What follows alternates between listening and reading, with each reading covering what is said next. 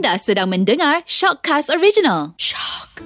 Okey, Assalamualaikum. Selamat pagi. Selamat ujung minggu, Jad. Macam biasa, Jad. Minggu ni kita punya borak medik dua sinar dekat aplikasi Shock. Macam biasalah, Shockcast kita. Siapa yang belum dengar episod yang lepas, boleh dengarkan banyak ada episod. Tapi minggu ni kita bawakan tetamu yang pernah ada, Jad. Pernah ada.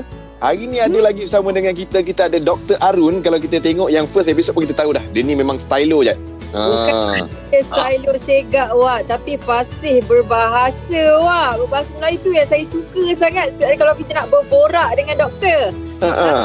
Apa khabar doktor? Uh, khabar baik, uh, kamu semua khabar baik ke? Sehat? Baik. Sihat. Baik doktor. Ha, saya sebenarnya seronok bila doktor cakap dia baru belajar satu perkataan Ya yang jarang-jarang digunakan dan itu topik yang kita nak bincangkan hari ni doktor. Masalah jangan ambil mudah masalah terkucil doktor eh. Ya. Mhm. Ha ah. Jadi Okey ha ah.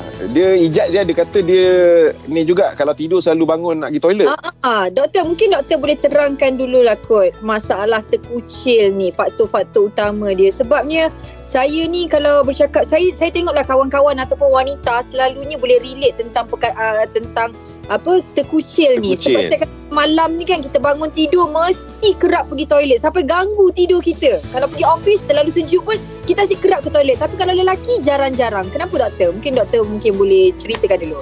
Betul. Kita cakap sedikit mengenai definasi dulu. Alright. Saya rasa terkucil ni adalah uh, kencing yang keluar tanpa kita sedar. Terkucil, ya. Hmm, Tetapi hmm, hmm. um, sekiranya kekerapan kencing yang menjadi masalah, itu adalah overactivity. So, itu adalah lain. oh mereka- lain.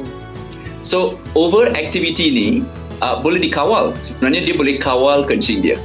Tapi kalau terkucil, maksudnya kencing tu keluar tanpa kesedaran atau dia di Mm-mm. luar kawalan seseorang. Hmm, Mhm. hmm, So, hmm, ada hmm, hmm. perbezaan. Tetapi ada juga subset yang melibatkan kedua-dua ni. Hmm, Mhm. hmm, hmm, hmm, hmm, hmm. So, kalau kita tengok uh, terkucil ni, masalah ni sebenarnya ada tiga komponen yang besar.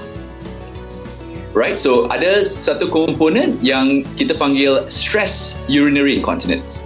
Mhm. Maksud tu uh, kita bila seseorang tu bersin, uh, batuk atau berbuat aktiviti kegiatan senaman yang kuat, kencing tu terkucil. So dikeluar tanpa ada kawalan langsung. Hmm, hmm, hmm. Mhm. Dan uh, segolongan mereka yang kita panggil ada kecemasan. So ada yang tergesa-gesa nak lari ke tandas dan mereka tu adalah kita panggil urge related incontinence. So kencing dah meleleh juga tetapi bila dia tergesa-gesa nak ke tandas kencing akan meleleh. Hmm, hmm. Lagi satu adalah overflow. So overflow tu bila uh, uh, se, se, se, uh, memang orang yang ada sakit tulang belakang atau penyakit saraf, biasanya apa yang berlaku adalah pundi kencing saraf dia tidak berfungsi dengan baik. So bila dah penuh, dia akan overflow pula. So ada Hmm, hmm, beberapa sebab. Okey. Tapi uh, terkucil ni dia sama dengan macam cerita budak-budak kencing dalam tidur atas katil semua tu malam-malam. Sama ke?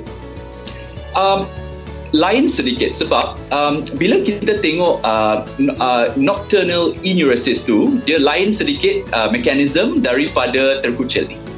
Ini kita panggil terkucil uh, memang sebab kencing untuk uh, remaja atau kanak-kanak tu juga keluar masa dia tidur. Tapi itu waktu malam. Ini boleh berlaku waktu siang juga ya. Oh. Okay. So uh, itu adalah mekanisme dia lain sedikit Mhm. dan uh, terkucil tu benar lah dia berlaku.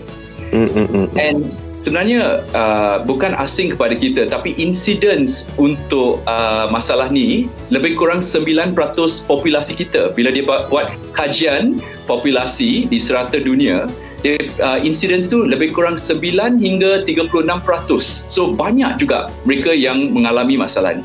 Hmm, hmm, hmm. Okey, okey doktor, uh, nak bertanya tentang ialah kalau wanita ni kan kalau peringkat umur dia makin meningkat, lepas tu ada pula yang katanya macam baru lepas bersalin lah. Kalau yang jenis yang ada ada anak pula, kalau kita bersenam, ada yang kata kita bersenam tu ada macam Yelah dekat bahagian otot-otot bawah ni kita nak ketatkan tu Maksud dia kalau kita buat benda tu Senaman ringan tu dekat bahagian bawah ni Boleh ke benda tu uh, membuatkan seorang wanita itu tidak terkucil lagi? Boleh. Sebenarnya um, itu termasuk kepada kita punya treatment atau rawatan yang kita uh, asyik beritahu pesakit. So semua ni daripada modifikasi uh, gaya hidup kita dulu. Hmm. Ya, yeah, so modifikasi gaya hidup kita uh, melibatkan kita tak ada minum uh, uh, caffeinated drinks yang terlalu banyak Mhm. atau uh, Coca-Cola carbonated drinks yang terlalu banyak, teh terlalu banyak atau air suam juga yang keterlaluan lebih daripada 2 liter sehari. So itu semua juga uh, menjadi masalah. Mm-mm. Tapi selain daripada tu adalah exercise yang um, Eliza beritahu tadi Mhm. adalah untuk uh, pelvic floor exercise yang kita juga panggil Kegel exercises ni adalah untuk menguatkan otot-otot kita di pelvic floor supaya kita boleh menguatkan otot-otot ni supaya dia boleh compensate untuk masalah uh, kita yang kita ada terkucil. Mm-mm. Ta- Tapi doktor nak tahu jugalah macam mana punca sebenarnya benda tu boleh berlaku. Dia selain daripada kita minum lifestyle tu dia ada ke macam macam penyakit ke benda ni daripada keturunan ke? So uh, uh, Elisa beritahu pasal multi-gravid uh, patients. So mereka yang ada uh, golongan yang banyak bersalin, yang ada kanak-kanak uh, yang seterutamanya dapat assisted delivery, so digunakan forceps atau digunakan vacuum untuk pembedahan dan juga pembedahan besar apa yang berlaku saraf dekat dalam tu takkan berfungsi saraf yang uh, biasanya uh, supply uh, pundi kencing kita Mhm. So, bila berlaku kecederaan di sana, inilah menjadi uh, faktor utama mencapai masalah seperti terkucil. So, Hmm. otot-otot lemah berlaku bila kita dah tua. So, bila kita usia meningkat atau kita nak men- menopause, uh, then kita dapat uh, dapati bahawa pundi kencing tidak lagi berfungsi seperti biasa. Mhm. Obesity dalam golongan uh, kita di Malaysia uh, kita tak tahu kita 45% uh, golongan rakyat Malaysia adalah either overweight sebenarnya dan 20% obese. So obesity pun boleh menyebabkan masalah ni berlaku. Oh. Uh, lagi-lagi uh, sukan uh, aktiviti sukan bukan semuanya kalau kita tengok adalah terlalu baik. Kalau kita buat sukan ni keterlaluan, perenggangan atau stretching yang terlalu banyak kepada kita punya uh, saraf di sana itu pun menjadi masalah besar. oh banyak punca dia. Punca. Ubat-ubat minuman uh, yang boleh merangsangkan pundi kencing semua menjadi sebab juga. Mm-mm. Oh, sorry. Lagi satu adalah sakit kronik yang um, uh, Have beritahu tadi. Sakit kronik ni uh, kalau batuk berpanjangan seperti tuberculosis atau merokok. Merokok tu boleh menyebabkan uh, uh, uh, batuk kronik juga. And ini menjadi uh, satu fungsi yang uh, menyebabkan Oh. terkucil. Batuk berpanjangan boleh terkucil eh? Ya. Tak tahu. Tengok. Tu. Okey doktor, mungkin saya nak sentuh sikit lah sebabnya uh, untuk bagi mereka yang nak berumah tangga lah ya. Ah, Hefni tak boleh dengar ni. Okey. Tak cukup umur. Doktor, doktor uh, kalau seseorang itu uh, hubungan mereka, uh, dia orang mengadakan uh, apa suami isteri, adakah hubungan yang yang kerap, uh, boleh menjadi salah satu uh, faktor tak kalau seseorang wanita itu dia cepat terkucil? Ada tak kiranya macam relate dengan terkucil ni dengan mengadakan hubungan yang kerap? Um, biasanya jawapan untuk soalan tu tidak. Okey. Sekiranya mereka mendapat um, infection atau kuman di dalam urinary tract, Mhm. itu boleh menyebabkan mereka ter, rasa tergesa-gesa nak ke tandas. So sekiranya uh, adalah uh, kuman di dalam bahagian pundi kencing yang uh, sering uh, di, uh, dapat selepas uh, bersetubuh, Mhm. then boleh dapat tergesa-gesa. Tapi kucil ni uh, jarang berlaku, jarang-jarang sekali berlaku selepas uh, uh, banyak bersetubuh. Yes. Okey. Hmm. Doktor faham. saya nak tanya juga sebab apa yang kita bincangkan ni nampaknya lebih menjurus kepada kaum wanita. Macam lelaki ni uh, faktor-faktor yang sama juga boleh ke jadi masalah terkucil ni? Sememangnya boleh, uh, laki pun sama, lebih kurang sama, mungkin faktor dia lain sedikit tapi lebih kurang sama juga faktor-faktor yang ada untuk laki. Laki kita ada uh, gland prostate yang ada di antara pundi kencing dengan zakar. So uh, masalah tergesa-gesa kadang-kadang terkucil tu memang boleh dapat juga. Hmm, Ya. hmm, hmm, hmm. Terutamanya selepas pembedahan. Kalau ada pembedahan yang melibatkan salur kencing kita, zakar, urethra dan sebagainya, selepas pembedahan ni boleh berlaku uh, masalah terkucil juga. Ya. Oh, okey faham okey. faham. Hmm. So doktor, boleh tak saya nak tahu sebenarnya macam uh, kalau lelaki dengan wanita ialah biasalah wanita kalau macam terkucil at least dia boleh sediakan. Kita kan ada pakai uh, apa pad macam tu kan. Tapi untuk Mm-mm. lelaki kiranya macam tak. Tapi itulah tahu terkucil tu um, apa yang doktor cuba maksudkan terkucil ni selalunya dia, dia terus banyak ke? Ataupun sebenarnya dia macam kita tak sedar benda tu dia mengalir macam mana. Sebab ni kan kadang-kadang kita takutlah basah kat bahagian bawah tengah meeting ke kan? Macam dia, dia, Ay, dia, macam nampak hantu pula tiba-tiba terkucil. lah terkucil kan? Okey macam mana doktor? Kandungan kencing yang boleh keluar tu uh, berbeza. So Oh. kadang-kadang dia tetap meleleh dengan sedikit atau boleh menjadi uh, uh, basakan satu pad penuh pun boleh berlaku. Itu semua bergantung kepada keadaan uh, sphincter kita yang boleh mengawal uh, atau injap ya yang boleh mengawal uh, kandungan kencing yang keluar dan juga kita punya otot di dalam pundi kencing sama ada dia terlalu aktif atau tidak yang dapat menolakkan kencing keluar. So Hmm. uh, memang berbeza uh, da, di dalam kandungan kencing yang keluar.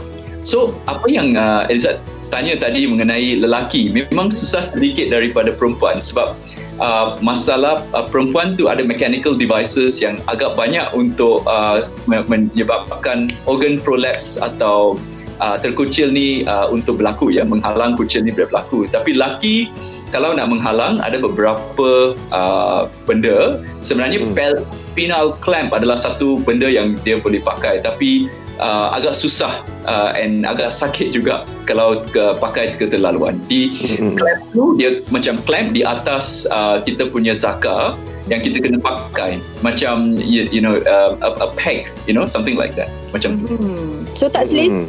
maknanya ya? Memang tak selesa. So ada cara lain yang boleh kawal uh, daripada pembedahan so ka- kalau terkucil ni stress related macam kita bincang tadi so ada uh, beberapa injectable yang kita boleh guna juga. So injectable macam Hmm. botox.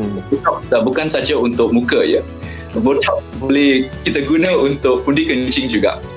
Yeah so uh, no botox here in the bladder. So uh, yeah, so that's uh, it, it is satu uh, treatment. Uh, Uh-uh. satu lagi adalah bulking agents yang kita boleh pakai uh, di antara uh, prostate uh, atau urethra kita so bulking agent uh, agent tu dia akan uh, menyebabkan tempat tu jadi tutup so menjadi satu uh, penghalang untuk um, kencing keluar Oh. dan uh, ada juga uh, beberapa lagi pembedahan yang besar melibatkan sphincter artificial uh, atau injap secara artificial uh, Hmm. dan um, uh, ya dan sebagainya. Sling Kalau- operation. Kalau lagi. dengar cara-cara rawatan dia tu macam berat-berat semuanya doktor eh.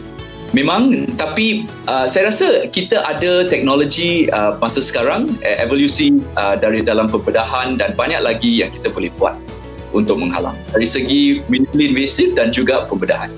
Mungkin mungkin kita boleh kongsikan uh, cara nak mencegah lah doktor rasanya eh. Mhm. Ha. bagus tu memang cara uh, mencegah adalah uh, cara yang terbaik Hmm. uh, pencegahan memang cara terbaik so apa yang saya boleh nasihatkan adalah kurangkan berat badan itu yang terpenting so mak- biar makanan biasa imbang uh, biar bersenam dengan uh, regular tapi se, uh, senaman tu pun saya rasa kena buat di dalam uh, lingkungan yang tertentu so jangan ter- keterlaluan sebab stres Hmm. tegangan dan sebagainya boleh menyebabkan masalah yang lebih besar. Mhm. Minum air cukup tapi kalau dah uh, cukup tu 2 liter jangan terlalu le- uh, banyak. Ada setengah orang 3 4 5 liter pun ada dia rasa lebih banyak air dia minum lebih baik. Tidak. Dan pelvic floor exercises. Kalau boleh start pelvic floor exercises dengan lebih cepat, lebih baik, kita boleh kuatkan otot-otot di sana. Uh, minuman seperti alkohol, uh, caffeinated beverages uh, seperti kopi dan teh, uh, sejen, uh, jenis-jenis ubat tertentu, kalau boleh kita kurangkan sedikit supaya dia tidak bagi rangsangan yang banyak kepada kita punya uh, pundi kecil. Mm-mm. Kalau kita ada masalah sembelit, uh, kita kena jaga makan uh, cukup uh, fiber, uh, serat Mm. supaya kita dapat mengelakkan masalah sembelit. So itu pun jadi masalah juga. And of course the last and most important berhenti merokok. Ah. Ah, iyalah betul tu. Oh. Ah. Dok- Doktor ni, tadi doktor kata exercise-exercise kalau orang nak tengok, dengar ni kan, kat mana nak nak tengok exercise tu macam mana kat YouTube, nak type apa doktor? Eh, apa doktor? Um, so bila kita uh, check pelvic floor exercises atau Kegel, K E E L Kegel exercises, K E G E L. K-E-G-E-L. Okay. Dia akan keluar exercise yang biasa kita guna untuk pelvic floor. Hmm, hmm, hmm. Alright, alright. Ah, Jad, macam mana? Perhatian yang baik eh untuk saya saya dah boleh rasanya dah boleh check dah Google tu kan dekat YouTube. Mm-mm. Ini kira mencegah lah lebih baik Yelah, daripada betul. Ah, Sebelum ni okey. kita ingatkan kalau tidur malam tu asyik nak pergi toilet tu masalah yang sama. Rupanya dia berbeza benda yang lain-lain. Ha, ha, ha. Tapi uh, terima kasihlah doktor. Sudi nak kongsi dengan kita minggu ni sekali lagi berkenaan Hmm. dengan ilmu perubatan ni. Ah, nanti doktor kalau berkesempatan doktor selalu-selalulah bersama dengan kami doktor. Uh, no problem. Uh, kita pasti berjumpa lagi. Ah, Yelah, yelah. Kalau nak buat makan-makan ke nak belanja tomahawk jemput-jemput lah.